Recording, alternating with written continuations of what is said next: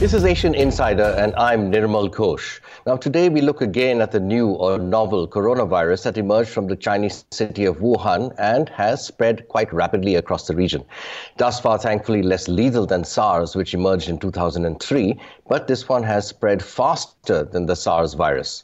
Now, questions have arisen as to China's response. Certainly, Chinese scientists did a remarkably swift job of identifying the genomic sequence of the virus. And China has been taking quite drastic measures to curb the spread of the virus and also provide medical care for those affected by it. This has drawn praise from, from many for the Chinese system, so to speak. But according to a January 29 report in the New England Journal of Medicine by authors from the Chinese CDC, the Centers for Disease Control, something like seven healthcare workers were already infected in early January, and the public was not informed until past mid January. People were still told there was no strong evidence of human to human transmission, when in fact there was. On the line today is the Straits Times Global Affairs correspondent Benjamin Kang Lim, who is based in Beijing and has in fact worked in China and Taiwan as a journalist for almost four decades. Benjamin, thank you for joining us. Good morning, Nirmal. Ben, what are you saying from there? What is your takeaway from China's response in terms of reporting the virus and curbing its spread? Not the medical part, which we know they did very quickly compared to 2003. But what about the machinery kicking into gear to curb the spread of the virus? Right. Uh, in any epidemic or, um, you know, in any country, uh, it is, of course, uh, it could be chaotic, right, uh, in the beginning. And so uh, in Wuhan, of course, we cannot rule out the possibility that uh, uh, local officials have tried to cover up um, or play it down. And in in the begin, of course, the Wuhan officials have defended themselves, saying that um, they were initially not authorized to confirm cases, and it was the central government. They also said uh, a dearth of uh, testing kits, uh, you know, delayed testing, right? Delayed confirmation. So it's been um, quite chaotic, right? But I think it is all under control. And in terms of the general public in China, the perception of the general public, uh, you know, in, in, normal conversation as, as well as online, what is the online con- uh, conversation, for example, about China's response? Uh, because there are these allegations that the, the nature of the government, the top down system, is very heavy on protocol and bureaucracy, may have delayed it. These questions have risen. So, what is the mood and the questions out there? Uh, criticism on social media is inevitable. Um, but uh, we see that there's no widespread panic. Uh, there's no uh, widespread widespread chaos, and um, uh, most people are staying home, uh, taking their cue from the government. Uh, but I think the situation is pretty much, you know, under control. the government, of course, has uh, tried to has pulled out all the stops, and so uh, uh, including scrapping all overseas uh, tour groups, uh, including um, um, building a hospital with 1,000 beds in 10 days.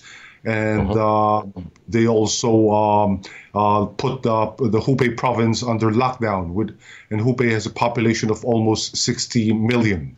So, what the government uh, is trying to do, aside from quarantining people and treating people, is uh, to avoid panic right, and chaos. Uh, when I say panic and chaos, I mean widespread. There are isolated incidents, but that is also uh, expected.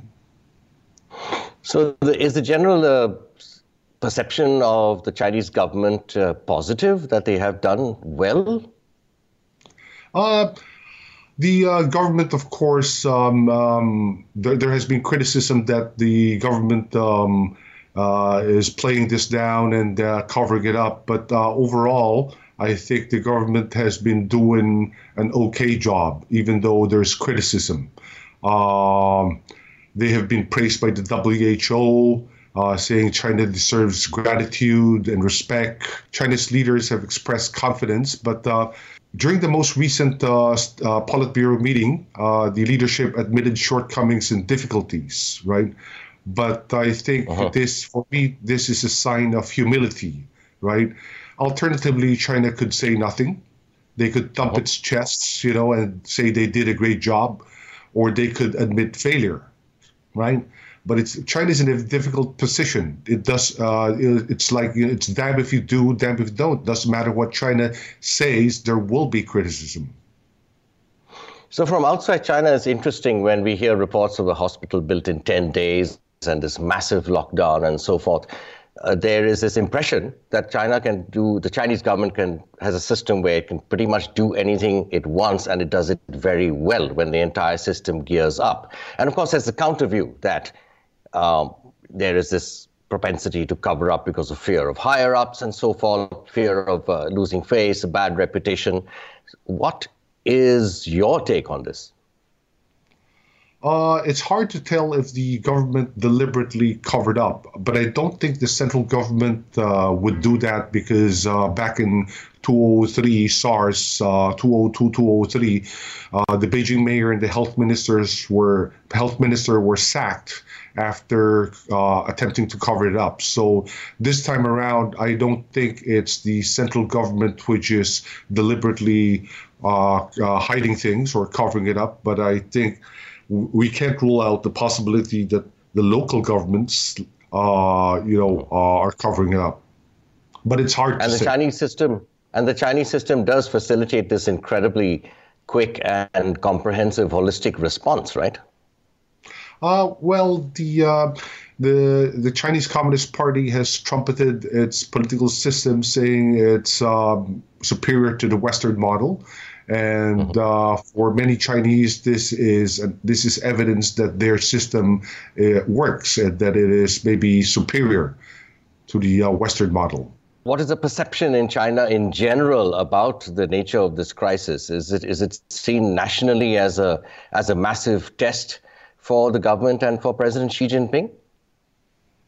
Uh, this is the biggest and latest crisis for President Xi Jinping, uh, who grappled with a uh, slowing economy last year, months of unrest in Hong Kong, a trade and tech war with the U.S., and accusations that it uh, detained up to 1 million Muslim Uyghurs in, uh, in the campaign against terrorism.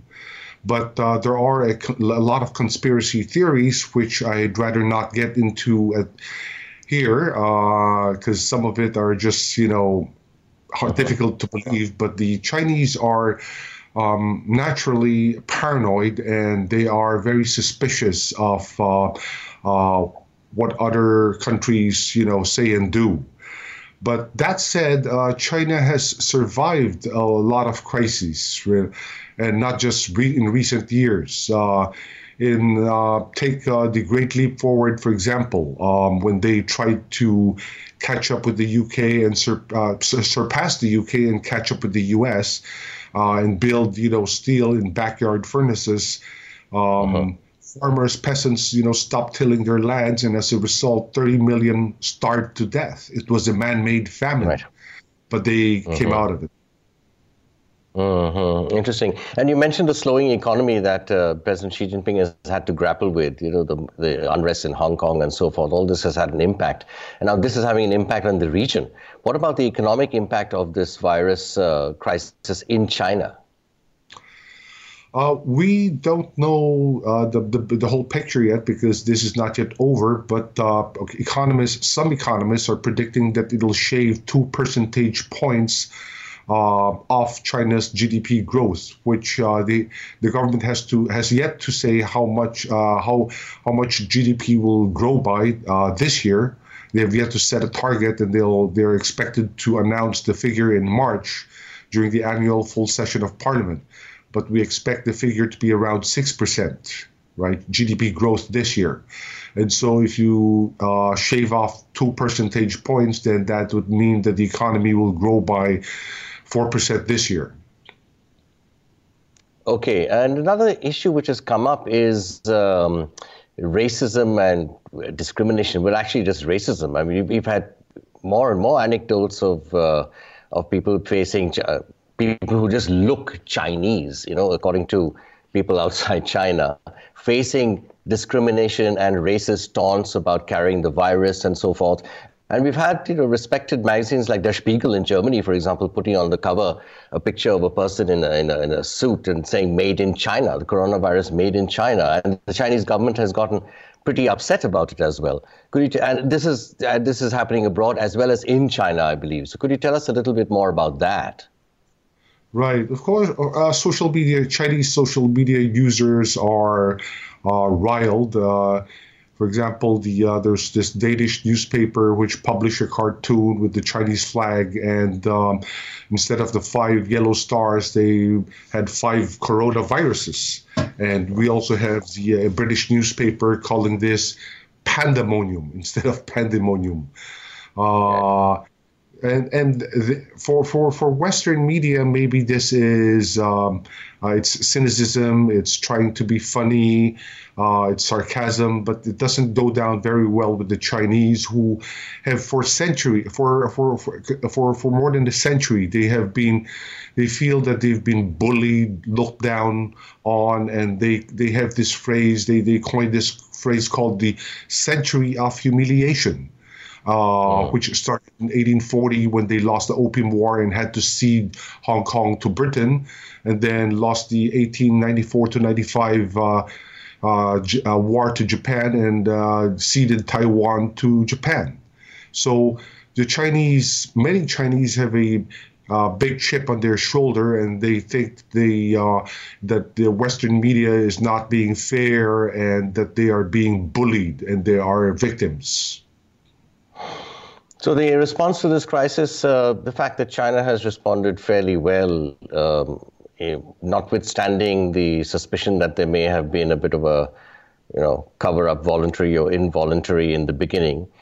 This should make should make the Chinese also quite proud of uh, of the way they have done things, right? Because again, on social media, you have the racism and all that, but you also have people saying, "Wow, they built a hospital in in ten days or whatever it is." Right? And they're building a second one in 13 days, uh, and, sorry, in, in, in, two months with 1,300 beds. And so it's uh-huh. really jaw, uh, jaw dropping. It's um, it's a remarkable feat, we have to admit. Uh, but I think the mood in China today is it's more. Um, I don't think it's pride or, or being too very proud. Uh, um, can I use uh, six letters, uh, six words which start with the letter C to try to uh, describe the mood in China today? Right. First, we have consternation, uh-huh. fear. Uh-huh. Then, of course, commendation, uh, praise. Then you also have condemnation. Uh, or cynicism and criticism. But then the Chinese have also been uh, contemplation. They've also been doing some soul searching. Hence, uh, they admit sh- uh, uh, shortcomings, and then of course there's there's compassion. And last but not least is confidence.